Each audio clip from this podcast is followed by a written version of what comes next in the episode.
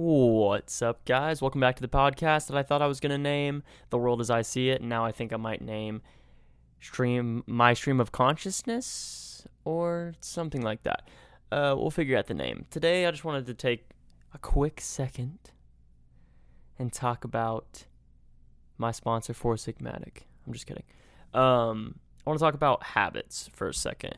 Um, and I know you know, start of the new year, almost the end of January. Everybody's talking about New Year's resolutions and habits and all that garbage. Um, and I just want to talk about like why would you even want to change your habits, or why is changing your habits important, or like, do you even have that many habits? Uh, I think most people know at this point that you know somewhere between forty and sixty percent of your habits, um, or of the things you do, are habits and based on routine, and and they are done at a completely subconscious level, and you have to actively think to not do these things. Um, I think that's a very interesting thing about habits and routines and subconscious things is that you literally do them on autopilot. You do them without actually thinking. Um, and you do it so extreme that you actually have to think to not do these things, right? You get in the car, you put your seatbelt on, you start it up in a particular way, you cue the music in a certain way, you turn it to a more than likely a very particular volume, or maybe that's just me.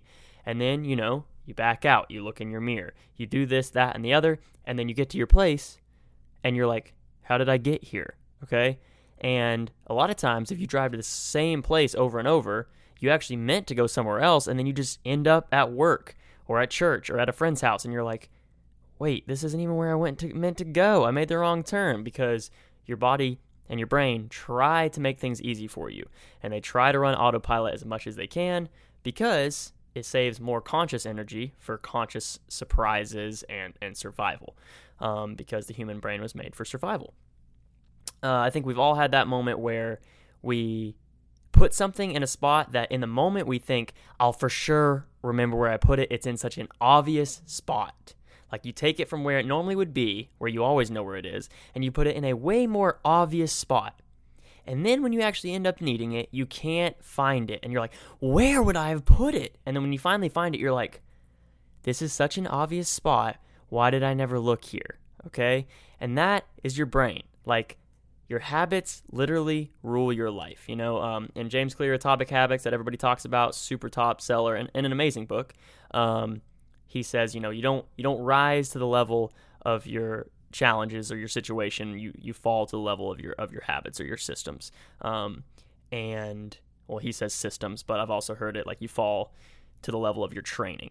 Um, and that's really what it's all about. Like you don't just figure out one day, oh, okay, I'm gonna I'm gonna be a CrossFit champion, or I'm gonna be an amazing athlete, or an amazing musician, or amazing cinematographer, or an amazing speaker. You put the reps in on all those things. You you start with bad equipment, you slowly upgrade it. You start with just the time in. You start with bad form, and you get better. Um, and and habits make the man. And uh, you won't find one successful person that has just horrible habits. And I'm not saying that they're perfect and that they don't they don't run a bad program in the brain sometimes and they don't make mistakes. But the reason that they're successful is because of the habits that they implement consistently consistently. Okay? That's the key. Because it doesn't even become a habit if you don't do it consistently.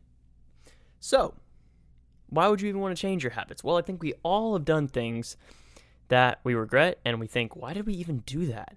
Or, you know, we're on a bad road that we don't even notice until we're really far down that road because most habits, and obviously there's exceptions, but most habits have delayed consequences whether that's a good thing or a bad thing. That's how most habits are. So, why would you want to. I lost my train of thought because I looked at my phone like a fool. Um, habits and uh, stuff of that nature and changing your habits. So, oh yeah, delayed gratification. So, habits are all about delayed gratification. That's good and that's bad. Um, and the compound effect by Darren Hardy, he obviously talks about that and he talks about how whether you believe in the compound effect or whether you admit that it's real or you care about it or you know about it, it doesn't matter. Um, it's always happening. You know, like when people say, Oh, I don't really have a routine. Well, guess what? That's a routine. Okay. It's a bad one, but it's a routine. Okay. And if you run that program enough, not having a routine, becomes a routine and it becomes your system. And I don't know about you, but I do not want to have my systems be ran on autopilot and my horrible routine that I thought wasn't a routine becomes my routine. Okay, that's a lot of routines right there. So, the biggest thing about starting new habits, and he talks about this in Atomic Habits and the Compound Effect, and and you know, tons of people talk about habit. Um, but the key to it is starting small, starting with something very obtainable. Um, I have, I'm a huge advocate of 75 Hard, um, the mental toughness program that is also, you know, has has physical aspects as well, um, because it forces you to do something hard, do something uncomfortable, and be consistent. No off days, no cheat days, no compromise for 75 days. Um, and then that 75 days is part of a whole year program.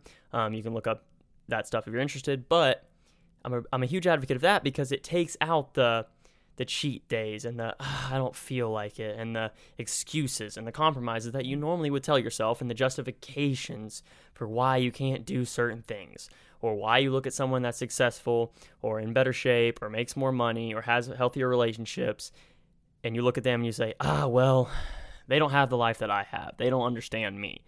Um, and the chances are They've put in the reps and they've been consistent and they've been there and they've showed up and they have the right routines and the right habits. And guess what? You don't. So stop copping out and pretending that it's okay to be lazy and it's okay to not push yourself. Um, there's a thing that I've been thinking about lately that's like, you know, I'll call the 5% rule, right? Because if you call it a rule, then it's a real thing.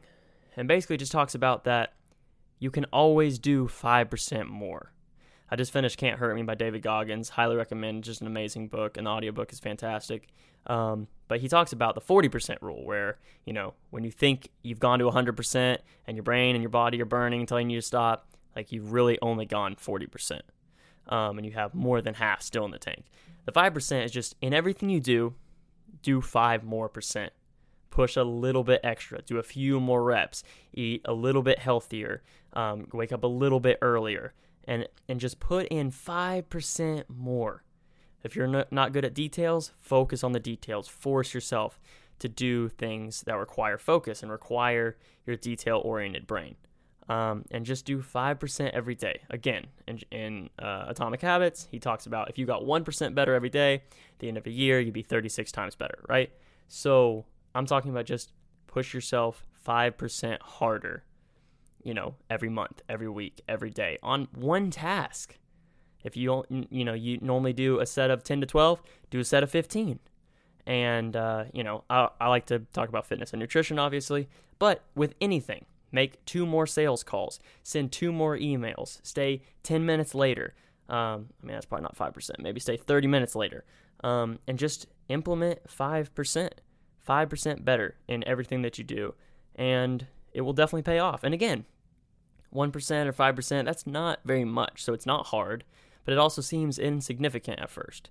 But that's not the point. The point is the long game. You're playing the long game. So that 1%, that 3%, that 5%, that compounds and compounds and compounds and compounds until you've made a huge difference in something that you originally thought was completely insignificant. So that's the rambles for today. This is probably how the episodes will go. I'll start off on one topic, get off on some tangents, get distracted, and rant about self discipline more than likely. So if you enjoy it, you know, hit the follow or whatever. And uh, I'll catch you guys in the next one. See ya.